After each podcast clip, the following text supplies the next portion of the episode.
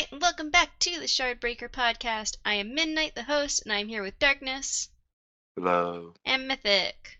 I am the real host. And this is episode two of Arcanum Unbounded. We are finishing off The Emperor's Soul, and then we are reading uh, The Hope of Elantris. After that, that finishes off the Selish system for this book. Uh, this Wait, we're, we're, we're in the cell games? The Selish system. Yeah, cell games. No. Alright. So, let's go straight into it. Day 76. Shai thinks that she could go today as the blood sealer cuts her arm. She had realized that the blood sealer was getting letters and was woken up each morning on the days he was on time by receiving them. She casually asks him about the woman from his home country, and he angrily hisses to leave her alone. Shai realizes that he is much younger than she had initially thought, as he calls her forging trickery and magic, to which she replies that he is the one who sends skeletal creatures after people. The blood sealer throws his hands up in the air before stamping the door and leaving. Shai thinks that she needs to drop her fake letter now, but she hesitates as she thinks about how the Emperor's soul isn't finished yet, and then loses her chance at dropping the fake letter. Shai wants to finish the Emperor's soul, but also knows that as she draws closer to the deadline, it is more likely that the other forger will be able to finish her work based on her notes that Frava keeps taking to inspect. Although the more she worked, the more she realized how impossible the task was. And and, but she still longed to complete it. She goes through the Emperor's journal, reading his early years, before becoming frustrated that she is starting to become fond of the Emperor due to reading about him so much. Uh, so, what do you think about Shai's need to complete this almost impossible task, uh, and that keeping her from potentially escaping? Perfectionist. I mean, I figured it would work out, Loki. Like, she seemed determined enough. Mm. I just, I didn't expect it to go as smoothly as it did, though. Like, I expected, like, her to get caught, like, the whole plan to just, like, you know, derail. She only had 100 days, so I don't know. Uh, so we then skip forward six hours to Shai placing a stamp on the wall as Gaotona and Zu come into the room. Beautiful mural overtakes the wall, and Shai notes that there are actually three Beautiful stamps. what? Mural. Oh, okay. I heard moral. I'm like, No, why? mural. Walls don't have morals, sorry. I mean, maybe Well- I was gonna say, didn't she say, like. No, has no morals. they do. Hmm. Um, Hmm. but yeah, she knows that there are actually three stamps that went into this forgery. Gaotona asks how she did it, and she explains that there had been a sick painter that had stayed in the room above for a time, and she had made it so that he had stayed in this room instead, and had painted the wall to pass the time of his sickness. Gaotona insists that this is too improbable to have worked, but Shai asks if Gaotona was the wall, would he rather be dull or beautiful, insisting that the wall has Uh-huh. feelings and wants. Uh, Gaotona also briefly says that Shai's people are the same as the Jindo, but Shai corrects him that they are distantly related and not the same people. Then glances around at all the parts of the room that Shai has forged and improved, and notes that she likely has the nicest room in the palace, even nicer than the Emperor's, even though he has the biggest room in the palace. He then glances down at the stamps on the new mural and notes that she uh, had put into it how the painting should look. Shai replies that it's important to have a level of technical skill in what you are forging in order to make a realistic forgery. Gaotona says she could have painted the mural herself if she had asked for paints. Shai insists that she is a forger, although Gaotona They would have says given her paints. yeah. Although Gaotona says that just as the wall desires to be beautiful, she could desire to be a great painter. Uh, what do you think about Shai choosing to make the mural using forgery instead of painting it herself? Well, it makes Well, sense yeah, considering would- that she they would- considers, like, the paint, like, like the, the, the forgery her, like, own art, you know? hmm Yeah, but like, still, isn't she like a prisoner? They would give her paints. Like, I mean, what? they have they give her soul stamps, which are way more dangerous. Yeah, I was gonna say, she has, But like, that's because they shit in need something. But that's because they Mm. need something from her. I mean, Gaotona Like- says he would have given her the paints. Yeah, r- r- but I mean, what logical person would have been like, "Yeah, they'll give me paint"? Like, oh, they're mm-hmm. gonna look at you and be like, "What? You're, you're here for a job. Do your damn job." Yeah. That's true. They did give give her like a bunch of fucking like freedom to just like modify her fucking cell or uh-huh. whatever her room. Well, I don't know if they gave her technically the freedom to do it. She kind of just like looked Well, like she was probably her. working, and then she stamped the object, and they're like, "Well, it's done now." Well, they technically let her like you know. It's not like they didn't have guards the whole fucking time. Yeah, but she's supposed to be working on the stamp the whole time. Yeah, they don't know what she's she's working, working on. Yeah, she's been working on a stamp, and then she stamps a wall. You know. I fucking love the idea of just going around stamping people in the forehead. Uh, so Shai gets angry, slamming her stamp down on the table, and Gaotona notes that she has temper issues like the Emperor. Shai knows that Gaotona has gotten good at reading stamps, and he brings out her essence mark box, which does not have the stamps in it, and mentions he's been studying her essence marks to learn more about forgery. Mentions one of her stamps would make her into a warrior. He also notes that one makes her a good survivalist, and then another for making her a scholar, which she explains lets her know lots of languages and about cultures and science and math and politics. Another makes her a beggar, and Shai does not explain how it lets her understand the ways of the underworld along with changing her appearance drastically. Uh, so, what do you think of these first four essence marks? At that point, I was wondering, like, they say she changed her thing already, right? Once. She's changed her soul before. Yeah. Yeah. What was the original?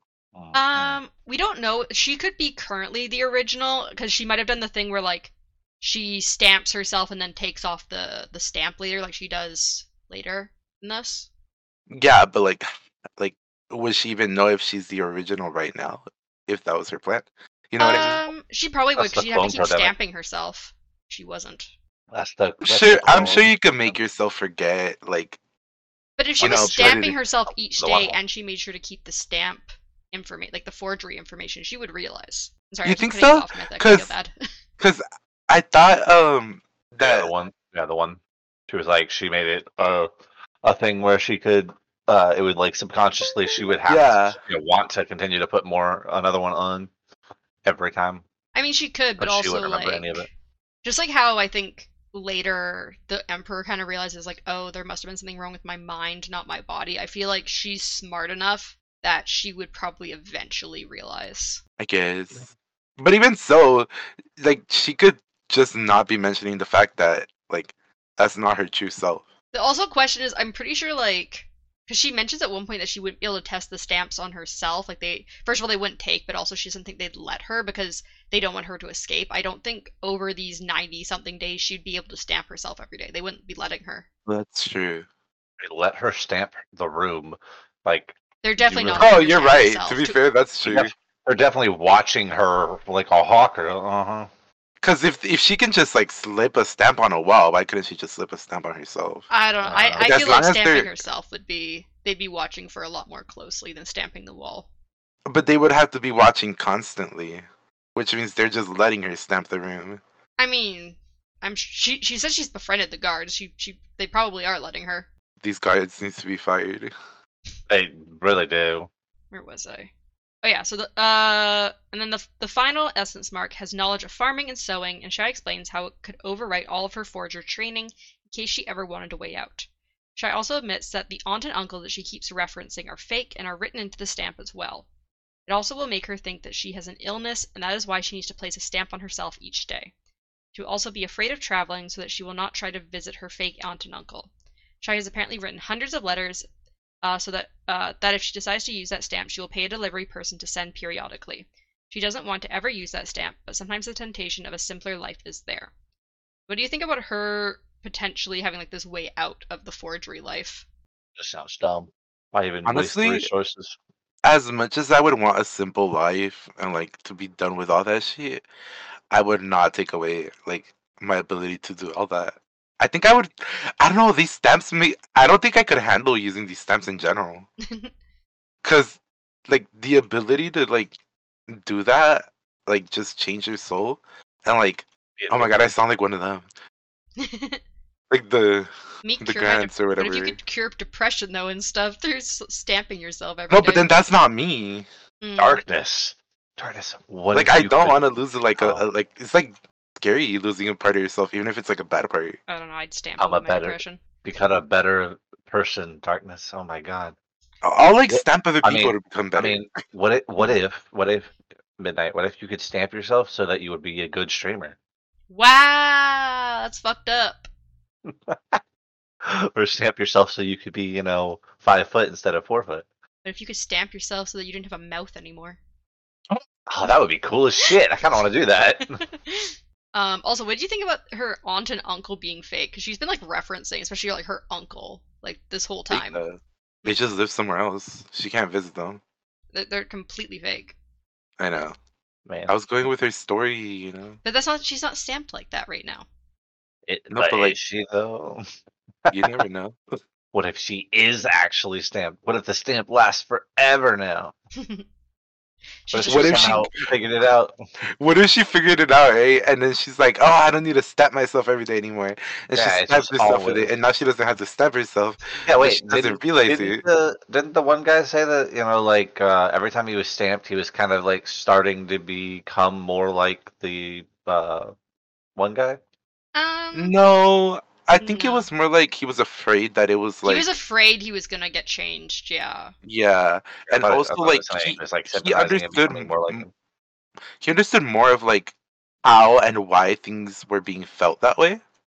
hmm So it changed his perspective more than like it changed himself. Yeah. They also From him theorize that the emperor might need to stop being stamped eventually one day, but they they didn't know for sure. You make your wait. You can ch- you you do change your physical appearance, right? When you Yes. stamp yourself, can you make yourself younger? I don't know. Because immortality would be great that way. You could probably make yourself a couple years younger, but I don't know if you can make yourself. It has to I be. think- yeah, it has to be within reason. Cause Yeah, so it'd be like, oh, take- maybe your parents decide to have like a kid like a year later or something. Like that would probably be probable, but not like twenty or fifty years, because you'd have to have completely different parents. what if your mom cheated? No, I'm just... Um, I was uh, I was gonna say um, that that sounds more like a what do they call them? The fucking the other word they have for the forgers that help like heal and all that. Oh, the resealers. In, Yeah. uh, no. That sounds more like a them type of thing, because they're focused on like the body and all that. Um, so Shai then blurts out that she was hired to destroy the painting by the artist himself. He was going blind and had the, had painted the painting for a lover who was long dead. He also hated the Empire and hated that the children of his lover had sold it to the Empire. He didn't want it back, just wanted it gone from the Empire's hands, so Shai had burned it. Gaotona is not happy about this, saying it was prideful of the painter and that the painting had belonged to the Empire, that he does understand somewhat. Shai also mentions how the painter had taught her painting in her youth. Uh, so, what do you think about the fact that the reason Shai destroyed that painting was because the painter had hired her to do so? I get it, and low key, the fact that he didn't, um, he didn't like agree, kind of pissed me off because like it's not even his to begin with. I agree. I think the painter is in the right, in my opinion. But hmm It's his Like, painting. it- he can do with it- it what yeah, he wants. exactly. exactly, it's kind of like I don't know if you ever heard of the Banksy painting, where when it sold, it started shredding itself. Oh, I think I did hear about that. Yeah, because Banksy Banksy never wanted like his stuff sold, so uh, he made the contraption in the uh, picture frame or whatever. And the moment that it was sold, it would uh, like start shredding itself. And would na- do now it's becoming now it's becoming an even bigger fucking painting. So like it, it- it's even more it's more expensive now. I would do that though. Yeah, it's really cool. I, I thought that was a really neat idea. Uh, so Shai then tests six stamps It's on called Gao. the girl and the the girl with the balloon or something. I don't remember exactly. Sorry, go ahead. Yeah, I don't. I don't know what. I don't remember what painting it was, but I do remember briefly hearing about that a while ago. Uh, so Shai then tests six stamps on Gaotona, all of which worked as she expected. She then tells Gaotona that she is done testing stamps and she needs to do the hardest part, putting them all together and creating the linchpin stamp. She states that last time it took her over five months and she only has 24 days left. Gaotona says he will leave her to it and leaves the room. Day 85. We move to Shai scrambling around her room and bed, stacking papers and going through notes about the Emperor's love life and romantic inclinations. She adds more to her notes for the stamp and fills in some guesswork on things that are not public, since uh, he had not always been the Emperor. She had two books of notes now, one that claims she was horribly behind, and one disguised as a stack of haphazard notes of on paper. She goes through her notes as she notices uh, some of them explaining her escape plans. She wasn't completely ignoring her escape plans, but the Emperor's soul stamp took up most of her attention. She thinks that she will take one more week, finishing five days before the deadline, and then she will escape. Uh, so, considering that we know that the next chapter is 12 days later and only three days before the deadline, uh, do you think Shai uh, chose not to escape so that she could finish her work, or do you think that she just didn't have the chance to put her escape plan into action during that time? I just think she's a perfectionist. She wanted to finish her work, so Yeah. Look, yeah, I wanted her to finish it too. So yeah, I don't say something's impossible. You know, I'm like, oh, I want to see you do it. Do the impossible. Yeah. Especially when you're that close, too. You're like, I can't leave now. It's so close. I don't know. I can't die now. They kill me off right now. Then I'm everything's gone. I have to finish. Day 97. Shai studies a striker named Hurley. He was brawny and acted dumber than he was so that he could win at cards. He also has two daughters and is cheating with a female guard. He secretly wished to be a carpenter like his father and would likely be horrified at how much Shai knew about him. He held up a I'm piece- actually kind of surprised on how mu- how like Right? she's able to get some of this information. Like you're in the middle of a like basically a jail cell. Like how are you able to do this much research on That's what I thought when I random first heard guard? it. I feel like I feel like the female guard that he's cheating with has to be like one of her other guards. So th- and that's how she would know that. And like Yeah, but how does he she she knows so much about this person. yeah. Like crazy. It's like almost like the power itself is able to do that. Nah, bro, she's like Cinderella. She talks to her rats. Oh she actually talks to the furniture, not the rats. Cinderella. yeah, the walls have ears. the furniture talks to her. I mean, yeah, it does uh, kind of surprise me how she knew that somebody above, you know, her was like paint had painted their room or whatever. And it was like, Wait, so you can't like you visualize any sort of like background information on the objects by just like studying them, or is it like What do you mean? like like power wise, it's not gonna give you any hints or anything? No, I think oh, I think everything she figures out is through observation and deduction. That's crazy. Ain't no way Okay, she and it- figured that. Like, how the Ain't fuck no you gonna way. die? Well, she spent 97 days with these guards. She's worse than like a Hispanic parent, bro. She's like a Because if you knows know, you know they're the nosiest people. I think you're uh, projecting there, darkness. That's true.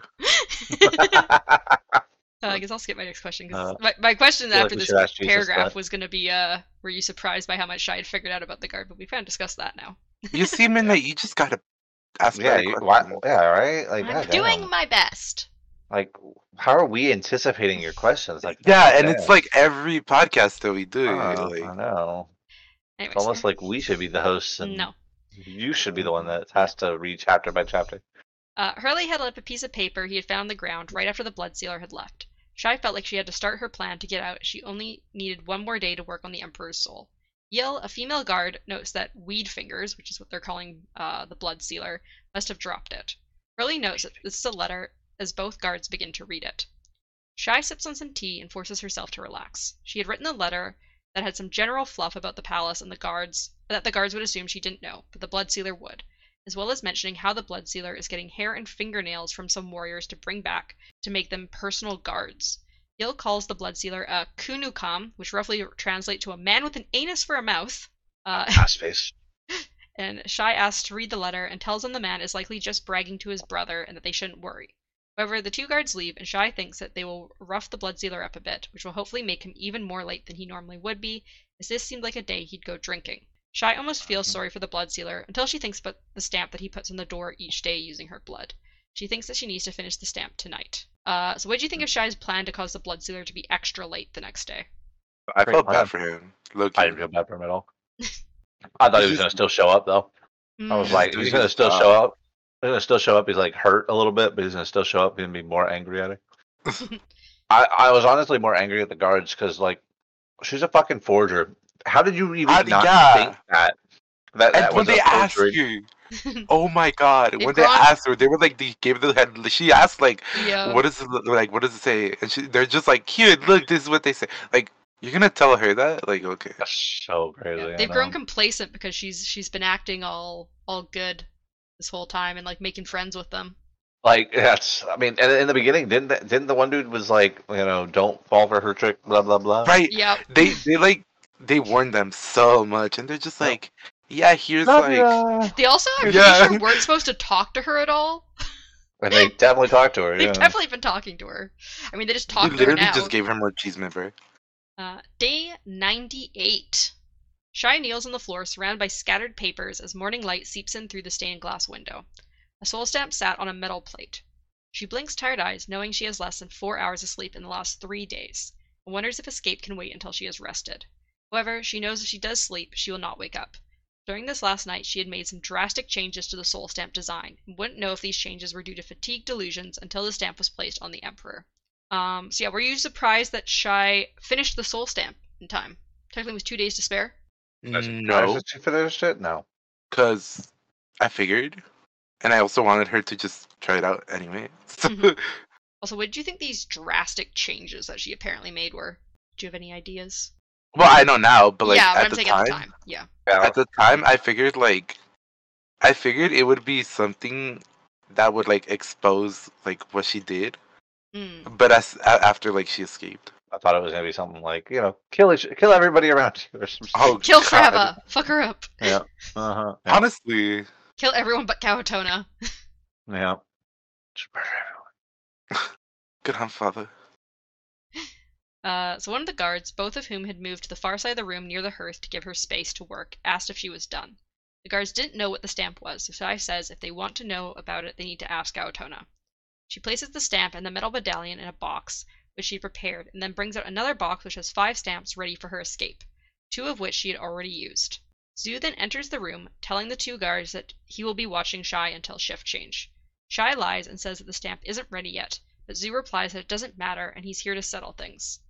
Zu draws his sword and says that Frava has another forger and claims that Shai was likely planning to escape tomorrow, but he would kill her now.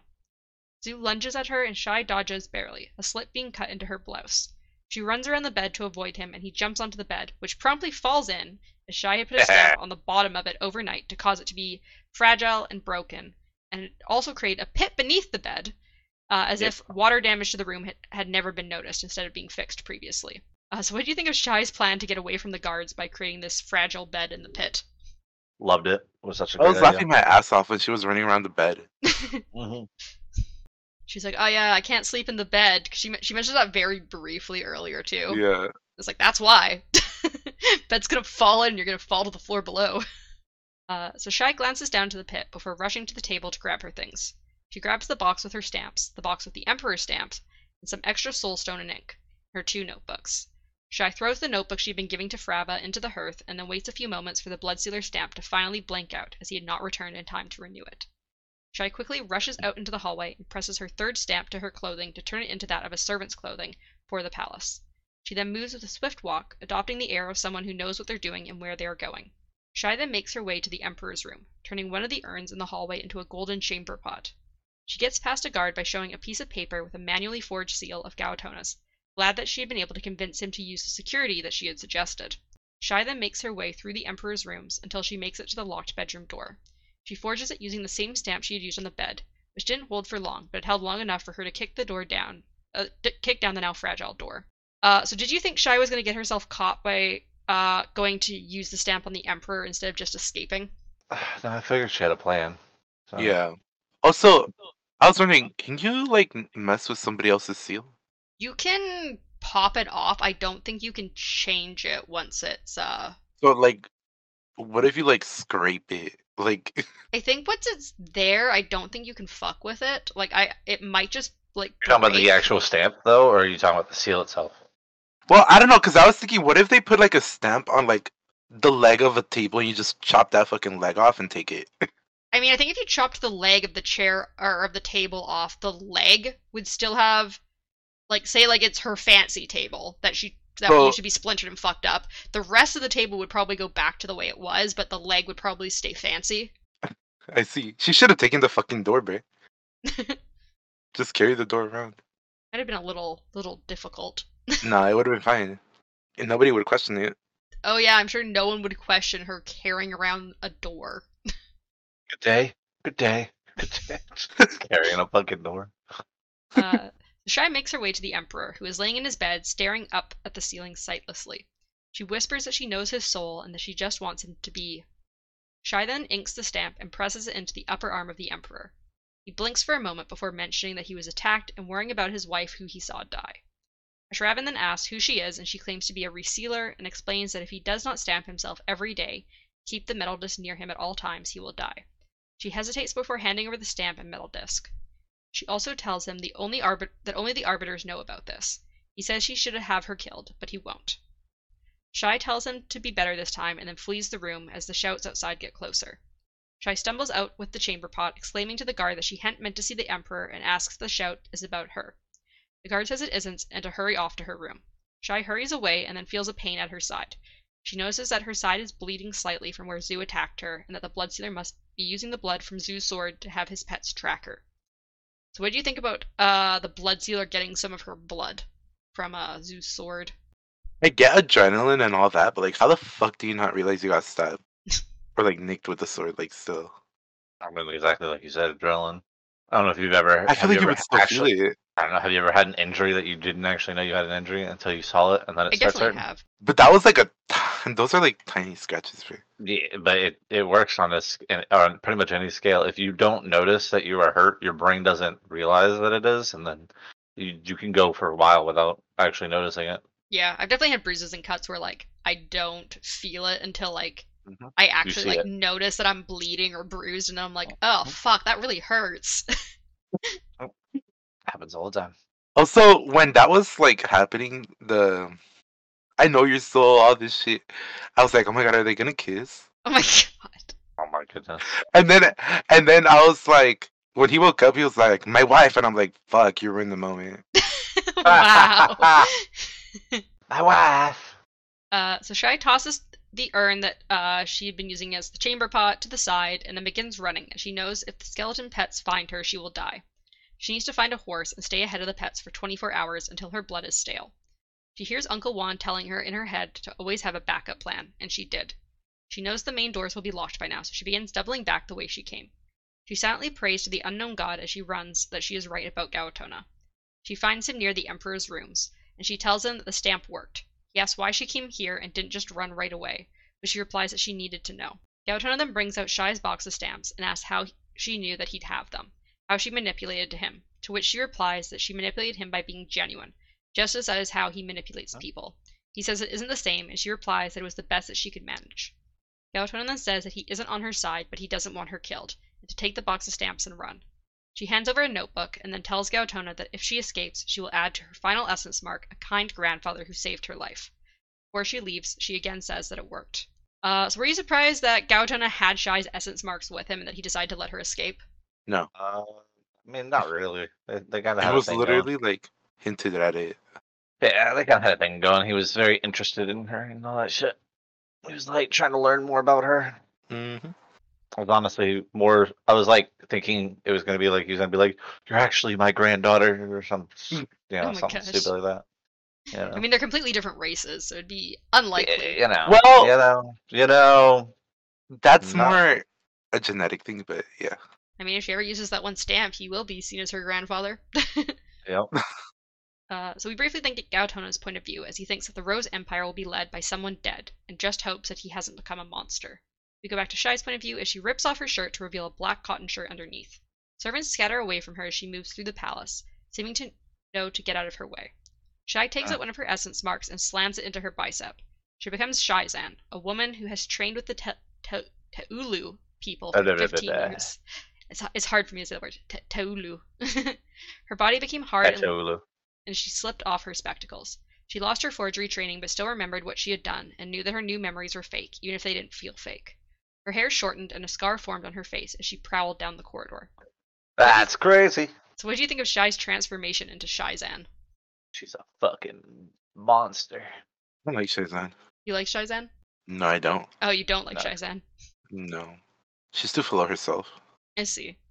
I mean, for good for good reason, but okay. She's a fucking badass. Yeah, Nah, I just- I don't know, some I- midget wishes she could be. I don't I don't like seeing her as a fighter. Hmm. You like Scholar Shai, not Shaizan? Yeah. Yeah. No, I like I like the uh the beggar. You like Beggar Shai. For some reason every time I think of that, I is the beggar which one's the one that's like bald and like That's the scarred Beggar. Yeah. Is it? Yeah. Okay. Yeah. I, I keep thinking it's like a hitman, like when I always think of her looking kind of similar to the the like Dead Elantrians, the like in their in between phase. Oh really? like hair falling out, skin all blotchy, like she's like malnourished. Best one for sure. Uh, so Zu then comes out of a I'll look room and tells her that the blood sealer is after her, but Shai cuts him off and smacks his wrist, breaking it and causing him to drop his sword. She holds his throat and punches him in the chest, breaking six ribs. Yeah, badass.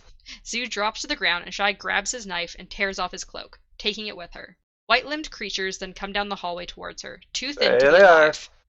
There were five of them in the shape of men with swords. Some bits of the skeletons have been replaced with wooden carvings to fix broken bones. Shaizan studies the creatures, thinking that stabbing them won't work, but it seems like breaking the bones may stop them from working. As the creatures approach her, Zi- Shizan covers one of them with the cloak and then engages the second one. She stabs the creature to stop its attack and then grabs it by the vertebrae and yanks them out. The bones seem to be Mhm. sharpened, and one cut her forearm, but the creature collapses once the critical bones are removed. Four creatures remain, and three attack from behind her. She dodges and grabs the cloak from the one creature and then yanks its skull off of its body by the eye sockets, getting cut by its sword in the Bowling ball. she blocks two attacks with the skull and dagger, but gets hit by the third attack. However, she had trained herself to ignore pain. She then hits one creature in the skull with the other skull, causing both skulls to shatter, and causing the third creature to fall dead. Shizan avoids attacks by the last two before kicking one away and shoving the other against the wall. She pulls out the vertebrae of the one against the wall to cause it to fall as well. She was starting to feel the blood loss, but she makes sure to keep moving she avoids an attack and then headbutts the creature, causing herself to fall to her knees, but the creature the final creature falls. She barely keeps consciousness and then howls a chant of her adopted family before ripping her blouse to bind her wounds. So what did you think of fake. Sh- Shizan fighting? Uh, I loved it. It was fucking awesome. It's alright. it's alright. Darkness, Darkness just thinks he's full. She's full of herself. So she's really a badass. I just imagine random servants down the hallway hearing this like howling. Being like, the fuck is that? Oh, damn. The cutoff made it like Yeah. better. So Shizan then grabs Sue's cloak and ties the skulls of the creatures to it before continuing down the hallway until she finds the blood sealer hidden in a closet. She grabs the man by the front of his shirt and tells and tells him to go back to his swamp and the woman writing to him ju- and that the woman writing to him just wants him home and doesn't care about the money he is making here in the capital. She says it for Shy, not for Shizan. Shizan then stabs the man in the leg so that she has his blood and tells him she is taking the skulls of his pets so that he can't remake them. Were you surprised that she didn't kill the blood sealer? No, uh, they, they have a thing going on, you know. Do, do they? Oh, oh, okay. I think he has a thing going on with someone else, apparently. Nope, definitely her. Well, it's more like a thing that's not going on considering all the letters and the way she's talking about it, but I don't know. Sounds like a long distance relationship. Yeah, I mean, we we should talk to Jesus some more about that. Uh, he's got a long distance relationship with you. No, he doesn't. Yeah. He's six. He's six foot. You're four foot. Wow, I'm four eleven. Very long distance. Very long distance. Uh, so Shizan then makes her way towards the stables before stopping and thinking of something. She briefly tries to convince herself not to do something, but then decides to be a fool. A short time later, she makes her way to the stables and takes one of the most distinguished Decides horses. to be a fool. Um, so before, so at this point, what did you think Shy was going to do before leaving? I thought she was gonna go see the Emperor again. Thought she was gonna kill everybody. Blow the whole. I don't place up. remember what she did. Yeah, Uh, either.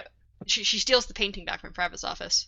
Oh yeah, yeah, yeah, yeah, I do remember that. Okay, I never I was like, it's- it's She almost- does? Yeah, she Yeah. has it. She talks about having it in the in the epilogue. Oh, I don't remember that. I know I didn't pass out because I read the fucking next story. So Yeah, I, I passed out on the next story, and then had to have to re-listen to it when I got up. I fucking love the next story. Do you? I find it to be the most So boring, boring. of the whole book. Really, I loved it so much. Oh, I'm I glad think you that was, liked it. I, I it's like my least favorite thing Glad that I've read somebody, of yeah, glad, glad somebody liked it. I'm surprised. I thought it was like literally everyone's least favorite thing ever. I mean, you also Are thought, you you, also me? thought Warbreaker. That's you also like- thought Warbreaker was like not the well, best I didn't say so- everyone's. I said some people just like Warbreaker. That's like my second favorite character from that book. so anyway, so we switch back to Gaotona's point of view as he speaks with Ashravan. Ashravan asks if Gaotona really went to a forger to heal him, and he says they did. As he watches the Emperor, he wonders how Shai got all of the Emperor's little mannerisms correct. Ashravan says that this will be a manacle on him, but Gaotona says he will suffer it. Ashravan then complains that he only keeps Gaotona around because of his past service. And Gaotona says that the other arbiters will wish to see him and he will go get them. However, before he leaves, Ashravan asks if what was wrong with him was related to his mind, not his body. Gaotona worries that Shai had written into the stamp somehow, then remembers how clever Ashravan is and that he will likely figure had likely figured it out himself. Gaotona confirms this, and Ashravan says that they are lucky they didn't ruin his mind. Gaotona then leaves the room. So what do you think of how well Shai's stamp worked on the Emperor? a little too well, if I ask I was me. gonna say it seems like she has some experience with that, huh?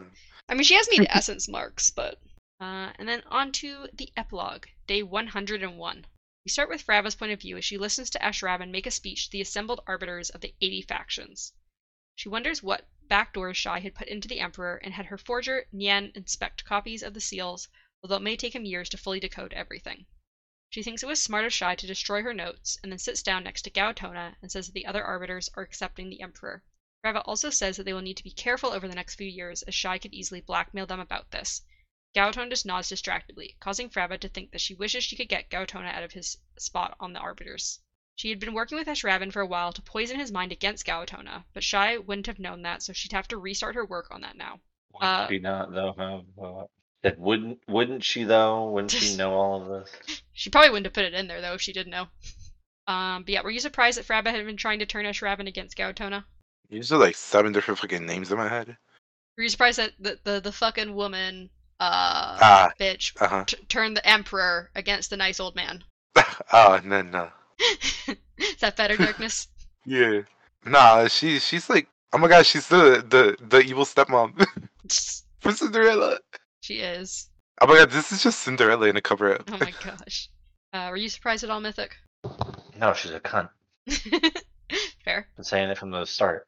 Gaotona then mentions how Shai escaped, and Frava replies that she will be found, but Gaotona doesn't agree. He also doubts that she will blackmail them, as she will be happy enough to see her creation on the throne. Frava thinks that Gaotona is naive. Gaotona also mentions that the speech he's, uh, the speech the Emperor is giving and the way he is making the Glory faction look bad is like how he was in the past, which Frava states means that he isn't perfect. She notices Gaotona holding a book that she doesn't recognize, but is distracted by a servant coming to speak to her, asking if she had been in her office recently. Um, so did you do you agree that Gaotona is naive, or do you think Frava is the one who doesn't understand people well? Her second thing. He clearly doesn't, cause like She thinks everyone's as fucked up as she is. She's pretty fucked. yeah, and the way she like processed what was happening with the emperor or whatever when he was giving the speech, I was like, are you seeing what he's seeing? Like, She's like, "Oh, he's not like greedy and power corrupt anymore. He's obviously not perfect, and he should go back to the way he was." yeah, it's not like midnight. Yeah. Greedy and corrupt, Exactly. Uh, and not perfect. No, Yeah, four foot tall is not perfect. I'm four eleven. You're still four feet. I'm eleven inches more than four feet. No. You're still in the four feet, like general, like you know. No, she she's just she she's only three eleven. She's trying I'm to not. you know, up herself. Ah, by up she's there. rounding up. Yeah, uh huh. I'm gonna start rounding back up to five feet. You're not five feet I'm though. five That's the feet. Thing. That's a straight up lie. Five feet. Exactly. You're straight up lying. Five feet. Nope. Uh, we then switch to Shai's Maybe point with a foot lo- foot high heel. We then switch to Shai's point of view as she glances back at the capital from afar. Her horse no longer looked as it had in the stables, now missing teeth and looking underfed. She has stayed the last few days in the capital's underground, using her beggar essence mark before escaping the city and getting rid of her stamp as she found thinking like a beggar uncomfortable. She then removes the horse's stamp, allowing it to become strong and healthy again. She also notes that the horse she had taken had been Zeus. Shai also notes that she has stolen back her forgery of the painting in Frava's office. She had left the frame cut open with a rude rune carved into the wall behind it. Next, she thinks about how she had made some specific changes to the Emperor. Shai then takes out her survivalist essence mark so that she could spend the next few months in the nearby forest until she eventually would try to track down the Imperial Fool. Before she continues off, she hopes that the Emperor will make her proud and live well. Uh, so, do you think we'll ever learn if Shai catches up to Hoid, or uh, will we ever learn why he took the Moon Scepter? Eventually, but not like. Never. Yeah, we'll probably learn, but like, I doubt it's gonna be anytime soon. Mythic says never. We'll see. It's like we learn the next time we start reading. Mhm. Uh, so we switch to Gauton's point of view as he reads the book Shai gave him later that night. The book had all of Shai's notes regarding the Emperor's soul stamp. There were no backdoors for Frava to exploit, and Shai had weakened and strengthened some of his memories in hopes of the Emperor becoming the person he could have been. Over the course of years, as Shravan would begin to introspect more, looking into his journals and indulging in feasts less and focusing more on his people, he would finally make the changes that were needed. Gaotona weeps at the beauty of the masterpiece before him. He reads it late into the night, marveling over it, but knowing that no one could know what Shai did. Thus, when morning comes, he drops the book into the fire of his hearth. Uh, do you think it was right of Gaotona to burn the notes? Yes. I was like, read them, burn them. Read and burn. Do you The agree? knowledge will die with him. Do you agree, Mythic? Yeah, I agree. Read and then burn. Yep. Uh, also, Oh, every you- spy movie does it. also, what do you think about Shai's changes to the Emperor? They're good. Subtle. Like Yeah, subtle. it's it's what was needed. That is the end of the Emperor's Soul. Thank God. Didn't enjoy it? I mean, I was just hoping to, hoping to get to the next one. didn't realize how boring it was. Oh yeah, and the next one is not, huh? No, I really no, like- the other one. The next one's Yeah. boring as shit. So I really liked The Emperor's Soul. A lot of people say it's like Brandon's best work. I don't fully agree with that. I like I don't some stuff others. what do I you like think some his stuff best better. work is then? Midnight.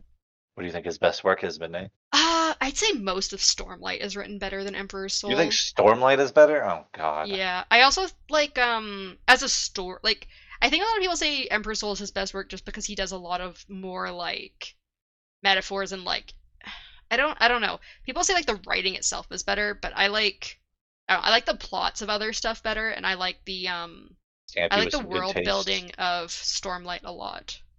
I would Yeah, we got. We if gotta there was a book- good taste. if there's a book, I don't know if there is about like just this. There's not. I would- no. I would put it below Elantris. Would you? yeah, Really? I don't know about that. I, I think I would put it below everything actually. Really, it it's your least favorite so far? Yeah, I think so. Like I like the character. Like the character is one of like my favorites. Hmm. Yeah, when we finish all all the of these women. books, when we finish all these books, we should do a tier list. Yeah, no, I do want to do. should. I, I have kind of been asking you at the end of each book, like, oh, how do you Where want? would you rank this? Yeah. Yeah. Uh-huh. We should do a tier list though at the end of the, But- all of these books. Be like, I I like the Emperor and I like the main character as long as she's the scholar one. but that's about it. All right. Going into the Hope of Elantris, Darkness's favorite, Mythic's least favorite. Uh, so we start with Raoden's point of view. As Ash tells him that Sarene says she will be a bit late for dinner, and it's Raoden's fault since she is pregnant. Raoden was currently in his palace in Elantris, the walls glowing faintly and thus needing no other light sources. He also thinks about how easily he can turn garbage into food now, and how no one will ever starve in Arelon. Raoden then asks Ash, asks Ash what he has been doing just before Elantris had been restored. Ash then begins to tell his story. Uh, so what did you think about Raoden and Sarene's new life now that Relan- Elantris is restored? They're like living there. Sarene's pregnant. That's crazy. this is the first kid. I want to see the child's birth, which will never happen. But you know, Uh, I don't know, because there's gonna be an Elantris two and Elantris three at some point. That is, I think. oh right, because of the crossovers. You're right. No, No, because uh, I think Brandon has specifically stated that he's planning to write Elantris two before he writes Stormlight six. So within well, yeah, they like- have to because of the crossover. Yeah. hmm A lot of crossovers. Yeah, possible. Uh, so we then move to Matissa's point of view, and she notes that her job in Elantris is to take care of the children, even before Spirit had required everyone to have a job. A young boy named Tior asks if they can stay up late tonight, but Matisse replies that they always go to bed at this time. Another young boy named Teal, Teal replies that something is happening as all the adults are drawing aeons. Matisse looks out the windows of the building where the 50 children are kept and sees that the other adults are indeed drawing aeons, and that Teal is right, that something is going on. Matisse then tells Tion that he can stay up if he practices aeons with the adults, but he and Teal both don't want to do that, so they go back to their beds. Matisse begins to wander through the children's beds to make sure they're sleeping when a young girl named Rika says she can't sleep. Apparently, Rika used to have a seon before she had been taken by the Shroud, and she could rarely sleep well when asking about it. He tells the girl to go back to sleep, then finishes her rounds before going over to another teenager who is standing by the window named Idotris. He asks why they're practicing aeons, and Matisse replies that there is power behind them, although Idotris calls them useless. So, what do you think about the teenagers being in charge of the children? Their whole They don't like, age, do they? facility. The Elantrians don't age, do they? No, I don't believe they age. So, are they teenagers? I mean, yeah, they might not be. It depends how long they've been in there for. I mean, it's nothing new. That happens a lot in different like books and movies and stuff. So, Yeah, hierarchy. Yeah, yeah, sure. Let's put it like that. Mm-hmm. no, it is a hierarchy. The the younger's, the, the older you get, the you know, the higher you are in that hierarchy. Uh, so Matisse heads out, thinking that unlike most of the others, she had found being an Elantrian advantageous, as she had used to be a beggar before being taken by the Shroud. She no longer had to beg for food, and the cold didn't bother her, even if the cut on her cheek still burned like the day she got it. She had also I know. I, I know this. This is boring because I barely remember any of this. Like, She had damn. also gotten a father figure in New Elantris, Dash. Dash and Katara both acted as paternal par- uh, figures towards the children, but he seemed to have a special affection for Matisse and hadn't objected when she started calling him father one day. Matisse notes that Dash is upset that Spirit isn't here, and Dash replies that he shouldn't be chasing her after Sarene, and that the outside world doesn't matter to them. Matisse overhears Galladon mentioning adding the Chasm line to Aeons, which she is confused by. Dash Oh. mentions how he isn't sure how scholars missed a whole line on every Aeon, that Spirit thinks the Aeons will work now that this that they've added this line. Uh, so what do you think about Galladon uh, teaching the other adults these uh, how to draw these aeons with the chasm line? Chasm. Right? The way Chasm. she says that. Chasm, The way she says sorry. it. is So cringe. Jesus. Oh, you need English classes, huh? Shut up. Anyways, uh, Ashlyn shows up and asks for Katara, to which Dash replies that she, that she is in the library. Just moving on, because you guys make fun of me. Matisse wonders what library he is talking about. Ashlyn says he'll tell Dash the information instead. That there's a shipment of weapons coming as Serenity wants New Elantris to be prepared as tensions are rising outside of Elantris.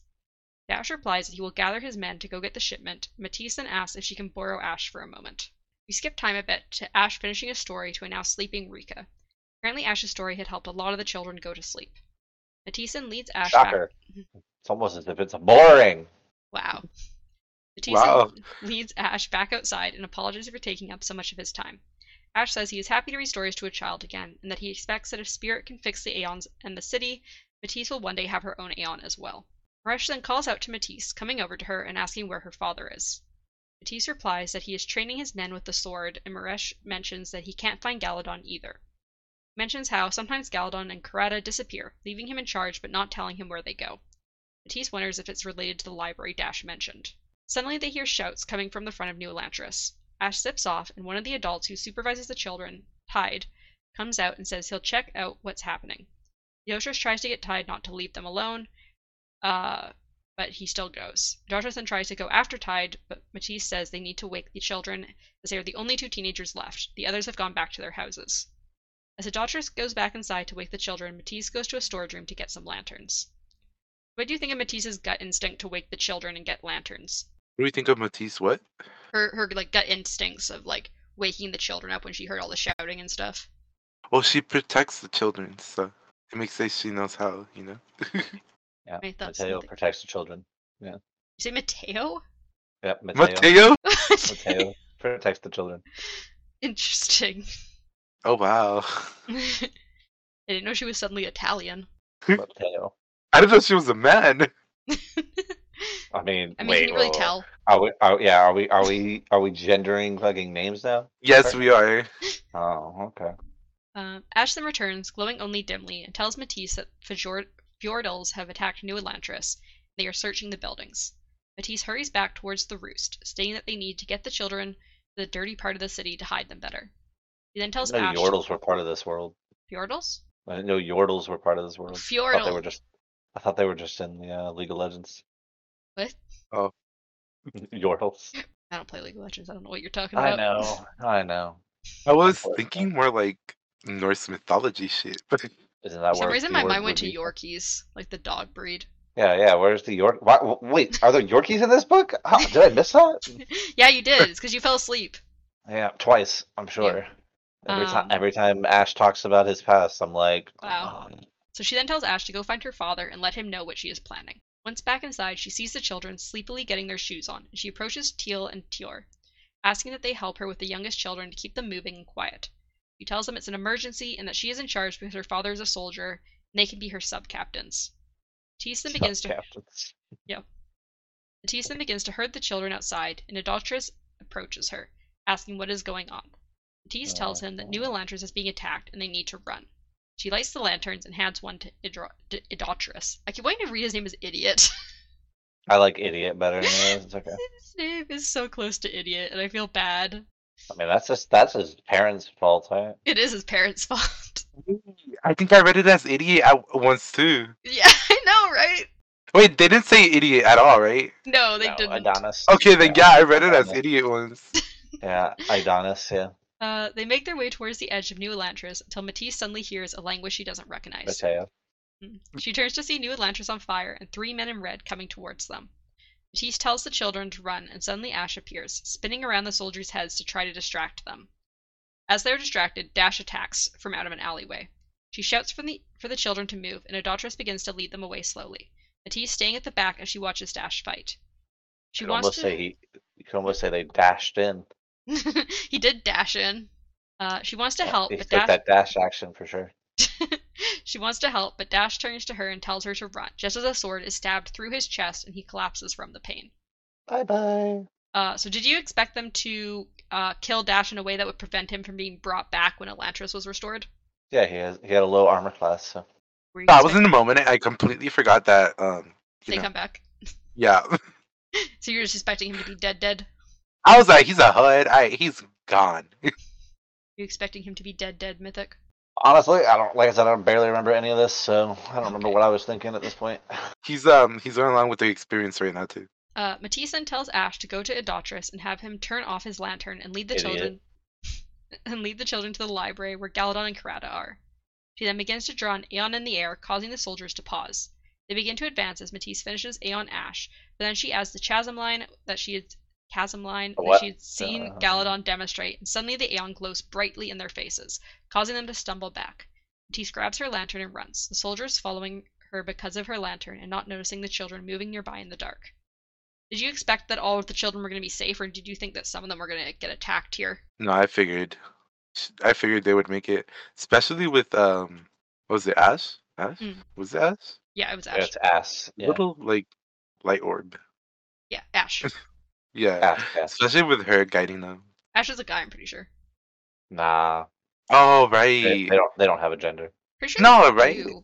It's is weird guy. that they do have a gender. Like, why is there a gender to I They always it's reply to Ash as he, and I think they've mentioned a Seon being a she I mean, before. it's the same. It's the same thing as what what were those things called in fucking the uh, the last book we just read? Yeah, uh, it's just like them. They don't They have also- genders. Yeah, but like, what's different about them that makes them like what? Yeah, what, I guess is- the way they, like- I what think it's just their self-identity. They have a gender, but they don't Yeah. have a sex. Yeah, I was I was gonna say. I guess the way they identify. But I think it uh, might also be their voice. Like he probably has a masculine voice.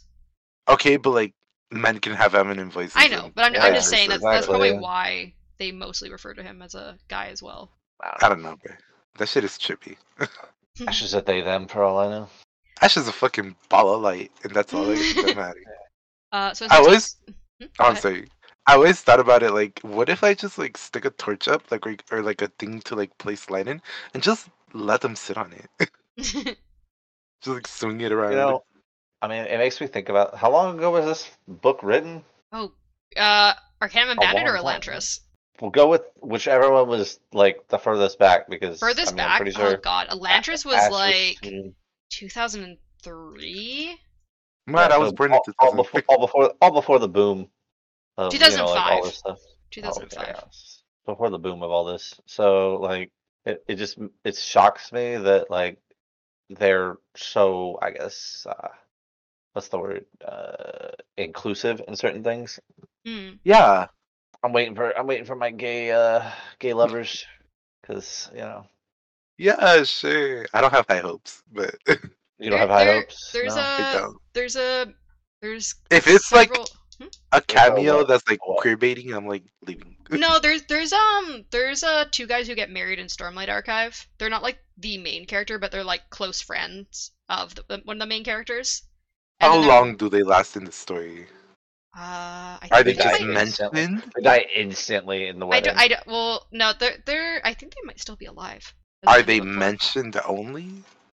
They, they're, I mean, the one guy, as I said, he's a, he's a close friend of one of the main characters, so he's are quite they a bit. only and They, they do mention his husband quite a few times. Like, Oh, so they mentioned the husband. the, hus- the husband's like Okay. hangs around with them and stuff. I think darkness. I think you're right. It's gonna be like a queer bait yeah, for It sure. is.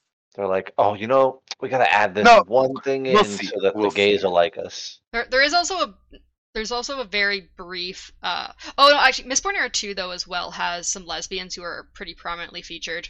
Wait, Vin, Vin's in there? No, it's not. a I wouldn't be lesbian. surprised, bro, if Vin had like the like the like you know mm, the environment to be comfortable enough. I would be surprised if she was you know. Yeah, no, there's, I there's a like- I lesbian feel like couple in Vin- Mistborn Era I feel like There's- Vin has a lot of bi energy, to be honest. yes. one of one of the um main characters from Stormlight, um a lot of people said that the way Brandon wrote her gives her a lot of bi energy, and so Brandon's like, Yeah, sure, she can be bi. I didn't mean for her to be bi, but she can be bi. Sure, I still married her to a guy, but you know, Maybe by herself by the end of the book. There also is an uh aromantic character in uh Oh, Stormlight. oh, for you, wonderful. I'm asexual, not aromantic. She's the For opposite of me. wonderful.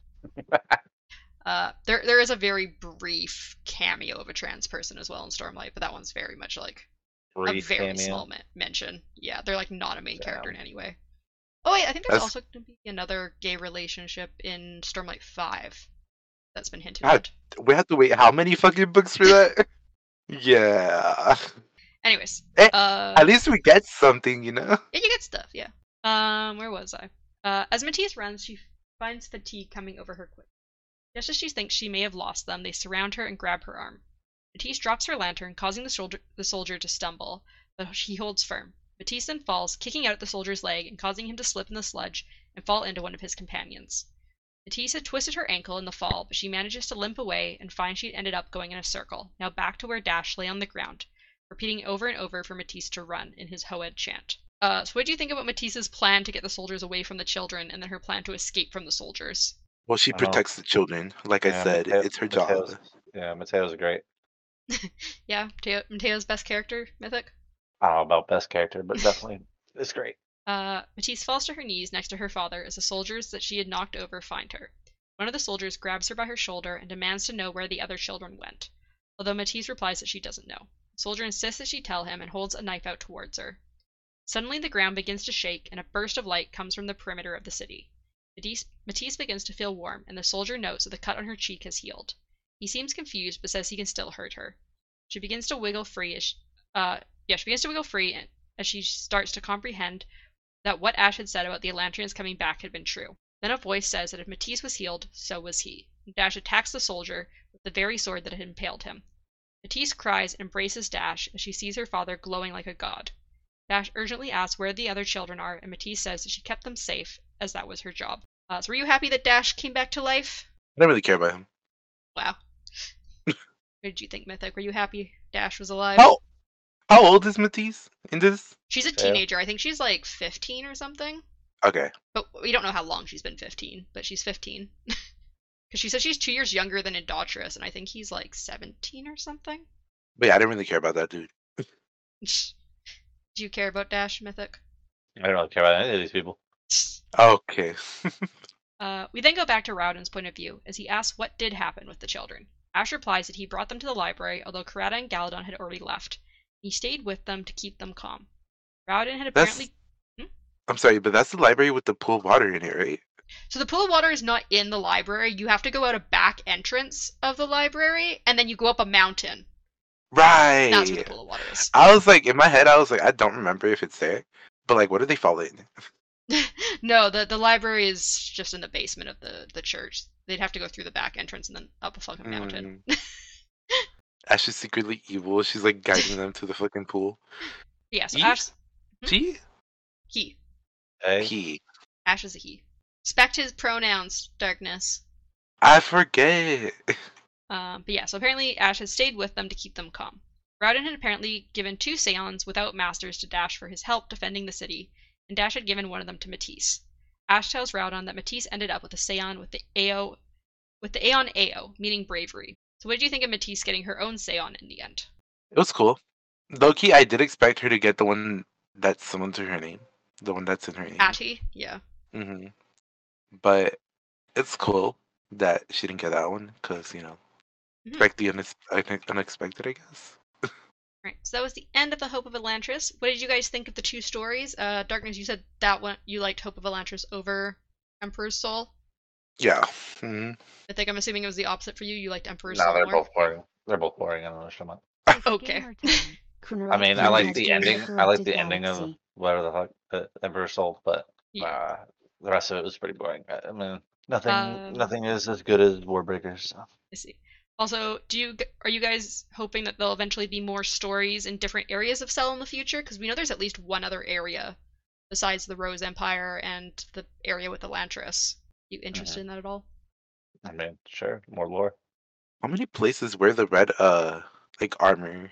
The Red Armor's from Fjordell. Right. Okay. They're the Bone People. Um, also, uh, considering as I mentioned, there's going to be I think at least two other Elantris books. Are you interested in those, or are you not that interested in the future Elantris books? Depends how it's made. Depending what the plot is. Yeah, like if it's like next generation type of shit, I'll be like, ah, alright, I guess. What do you think, Mythic? Are you interested in any future Elantris books, or not really? Oh, Elantris is boring as shit. Well, it's a good thing we're moving on to the Scadrian system next then. We are. Yes, two short stories of the Scadrian system. I've already posted in the chat which ones we're doing, but first I'm going to live read the Scadrian system uh, essay, uh, and I've also reposted the um, star chart for you guys if you want to look at that. Uh, so the inner system here is basically empty, save for the planet Scadrial, which is fortuitous considering the vast changes the system has undergone because of the influence of its shards. The remarkable thing about Scadrial is how well humankind has flourished on it, despite these rete- repeated cataclysms. Surely other planets in the Cosmere have seen worse disasters, but none of them will you find a thriving, technologically advanced society as exists on Scadrial. Indeed, I am convinced that without the Lord Ruler's oppression of technology on the planet for a thousand years, Scadrial would have eclipsed all others in scientific learning and progress, all on its own, without the interaction between societies we enjoy in Silverlight. Although another dishardic planet, is characterized by a host of unique features. It is one of only two places in the Cosmere where humankind does not predate the arrival of shards. Indeed, I am convinced from my studies that the planet itself did not exist before its shards, ruin and preservation, arrived in the system. They picked a star with no relevant planets in orbit, specifically choosing this location because it was empty, so they could place there whatever they wished. Yes, the shards undoubtedly used humans from Yolen as a model. Indeed, both of the vessels for these shards were human before their ascensions, in creating life. Because of this, the flora and fauna on Scadrial are very similar to what you'll find on Yolen. The non-famed parts, of course. It is also very similar to Yolen in size and gravitation, both being exactly at 1.0 Cosmere standard. Though the shards created this planet together, it quickly became the symbol of and prize in their conflict. To speak on the personalities of the vessels themselves, it is not my field of expertise. Better to approach one of my colleagues who specializes in pre-shattering biography and history rather than an arcanist. I can say, however, that their conflict is manifested directly in the ways that investiture is used on Scadrial. This is a powerful magic, and one where humans themselves have often had access to grand bursts of strength. I would challenge one to identify another planet, save only Roshar, where one can find such strength of investiture, so commonly in the hands of mortals. Periodically, throughout Scadrial's history, a man or woman gained access to vast amounts of power, with incredible effects. The most obvious evidence of this is the fact that the star charts Dune had so kindly provided list two orbits for Scadrial. The planet was literally moved at various points by individuals wielding immense amounts of investiture. As an aside, this has wreaked havoc with trying to understand historical calendars on the planet. I have written much about the magics of this planet. Indeed, I could fill entire volumes with my thoughts on allomancy, feruchemy, and hemalurgy. I maintain, however, that the one of these with the largest potential impact on the Cosmere is hemalurgy. Used by any usable by anyone with the right knowledge, this dangerous creation has proven able to warp souls regardless of planet or investiture, creating false connections that no shard designed or intended. Though the planetary system is rather boring, Scadrial itself has proven intriguing time and time again. This is despite the fact that humans used to live on a relatively small portion of the planet a fact that began to change once the extreme environments of the final empire were removed. From the adaptations, both forced and unforced, of the humans living on her, to the vast transformations of landscape during her different eras, Scadrial remains my favorite planet for scholarly study in the Cosmere. The interactions of her magics with natural physics and multitude varied and fascinating. What do you think of the fact that Scadrial would be the most technologically advanced civilization if not for the Lord Ruler?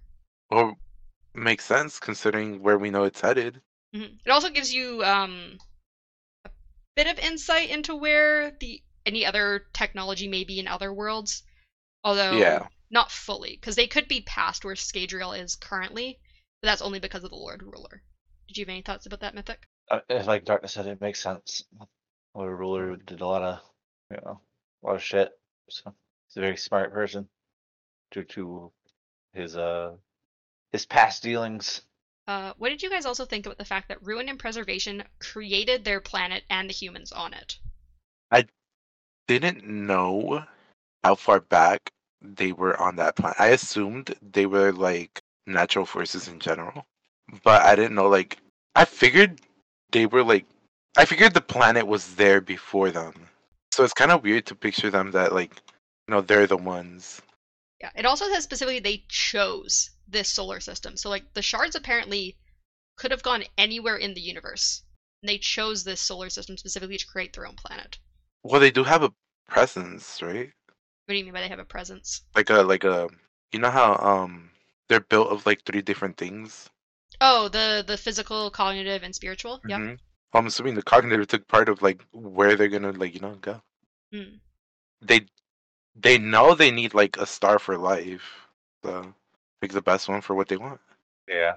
Do you have any extra thoughts about them creating the planet and choosing their solar system, Mythic? Like, did you think that they had been able to choose where to go, Yeah. or I mean, they're gods, so they're whatever shards the- of a god? uh, they're they're gods. Um, is this like is this like shards from different gods or like shards from one big god that they we are just shards of Adonalsium. different That's what we got from the aspects. Selish uh, essay. so it's just all one big like They're all thing. shards of Adonalsium. Devotion, Dominion, Endowment, Preservation, Ruin. Those are it's all- like different it's like split personalities of one big like cosmic being. How many uh, shards do you think there are? Billion. Well, there's if if let's let's say we're going with that theory, there's gonna be as many shards as like, wait, You guys should know the number. sixteen. Yeah. Is- There's is it 16 yeah, shards. 16. 16 shards because 16 pieces of metal, but then technically there's 18 metals. Yes, uh, No, but like sixteen is the one number that Well, because keeps if, getting if you remember Yeah, from the Hero of. Ages uh, epigraphs, uh, Say's Harmony says that um, pres- preservation used the number 16 not just because it was important for Scadro, but because it was important in the universe. Yeah, It had greater meaning. Mhm. There are 16 shards. You guys now know five of them. there's sixteen gods. Mm, 16 shards. 16 shards of Adonalsium. Yeah, but like each shard doesn't like correspond to a god. Yeah, Sure. basically. They're- They're a shard of Adonalsium. So yeah, preservation, ruin, devotion, dominion, and endowment. Those are the five Mm. we've met. We've met them? Well, Yeah, I mean, like you've But been I to the literally shook planet. their hand. Where's Harmony? Harmony is preservation and ruin together, so technically there's 15 now. Yeah. So now there's not.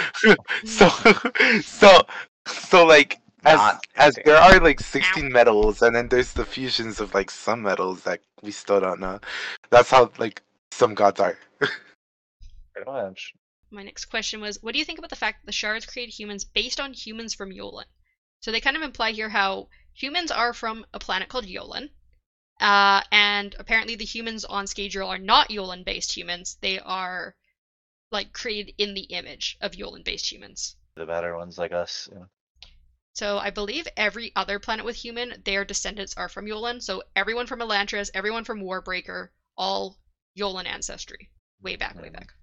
they don't feel that different though Well, they're not because they they made them to be like the same In the much. image. Yeah, Yeah. in the image. so it doesn't matter Image Uh, of gods. I believe uh, Brandon has also said that Yolen is the most Earth-based, Earth-like planet. So like when they say that there's similar flora and fauna to Yolen, it means there's basically like they have similar plants and animals to what we would consider normal in real life. Oh, You mean this isn't real life? Damn.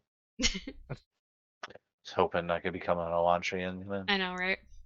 Be boring. For the uh, hold on i forgot my metalminds i'll be right back Yeah, I mean, I, I already I already am an ATM missing, so Uh, gotta collect everything, you know. Also, what do you guys think about pre-shattering? Because the person writing these epigraphs kind of says, or these uh, essays kind of says, like, I'm not, I'm not a, I wouldn't Mhm. know much about the original vessels of the shards, ruin, and preservation. You'd have to ask someone about who specializes in like pre-shattering history.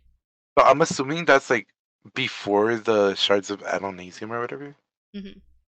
get like And it was just the one god, ejected i guess the one all-powerful god. It's me no I'm just- Oh, so it's just so, like so this goes by uh one god system. Got it.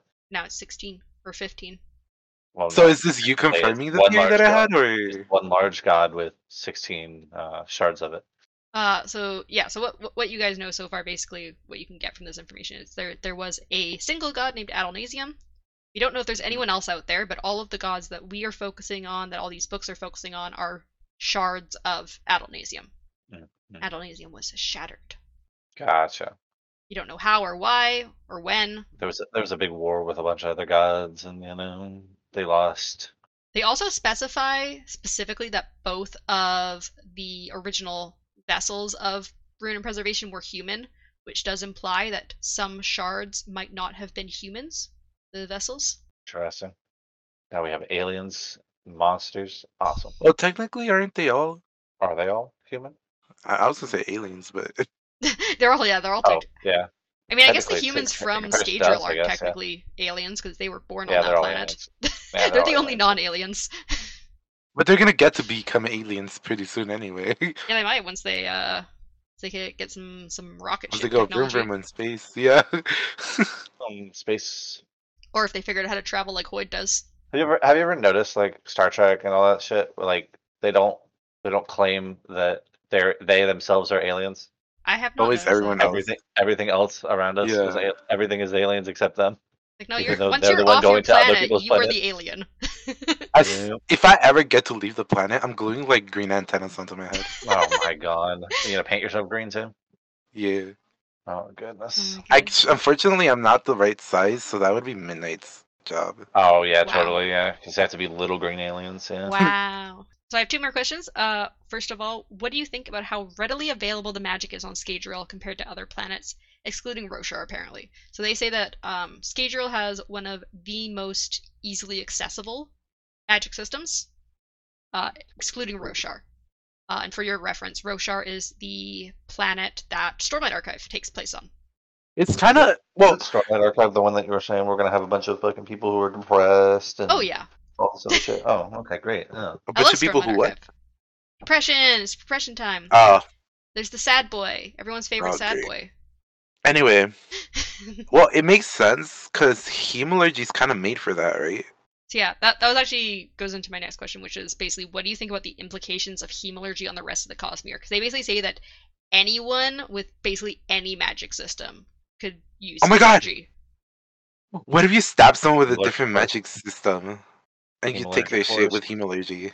Yeah. I think as long as you know the right places, like you could probably steal breaths from people. Oh my God. I'm gonna Eladrin carry metal spikes everywhere I go now. Not. You just see me like you just see me on the news with like metal spikes everywhere. oh no. Yeah, do you, do you think in like future books where there's more crossover, do you think we're gonna start seeing like people hemalurgically taking powers from other planets Yeah, especially in the tournament, you know, in the tournament? what do you think, Mythic? the cosmic war. I think about what? Sorry. Uh, about the implications of hemalurgy and the rest of the Cosmere. Like, do you think we're gonna be seeing in future books where there's like farther in the future, like in the like Cosmere's future, like people with like taking other powers hemalurgically, not just like Yes. Scadrial powers. Hundred percent. all right. Hundred percent. That was all my questions about the Scadrian system. Uh, so yeah, next time we are reading all of the Eleventh Metal, uh, and then we are reading starting on Mistborn's Secret History. We're reading uh, all the way through to Part Two, Chapter Two, because what's really annoying is they restart the chapter numbers every part. So we're reading two chapters of Part One and two chapters of Part Two. Err. Because I don't know why that work it works that way instead of being one, two, and then part two is chapters three and four. But yeah, so we're reading four chapters of Secret History, uh, and the all of the Eleventh Metal, and I've got the time codes in there for Mythic to skip over Allomancer Jack. So make sure you don't read Allomancer Jack. Uh, Darkness. Okay. Read only Elementary Jack. No. Got it. Yeah. Good. Good idea. yeah, you guys excited for some more Scadrial? Who the fuck is Skidro? It's the fucking planet. Stop being an asshole. you know what Alright, Scadrial where's- is. The Scadrial. Like, what the fuck? Scadrial? I don't know what she's talking about The either. bro. Scadrial? I don't I know. call it Scadrial. I don't know. I don't know. I just assumed it's Ska were from Scadrial. Skidream. yeah. So I think I think uh, Mistborn Secret History is one of the. It's a like a really good story. It's got a lot of, a lot more like Cosmere lore in it. So you guys will enjoy that. Mhm. Disgusting. So yeah, so that is the end of the podcast this week. It was a bit shorter, bit, and we'll hopefully have you around for the next episode. Bye. Bye. Bye.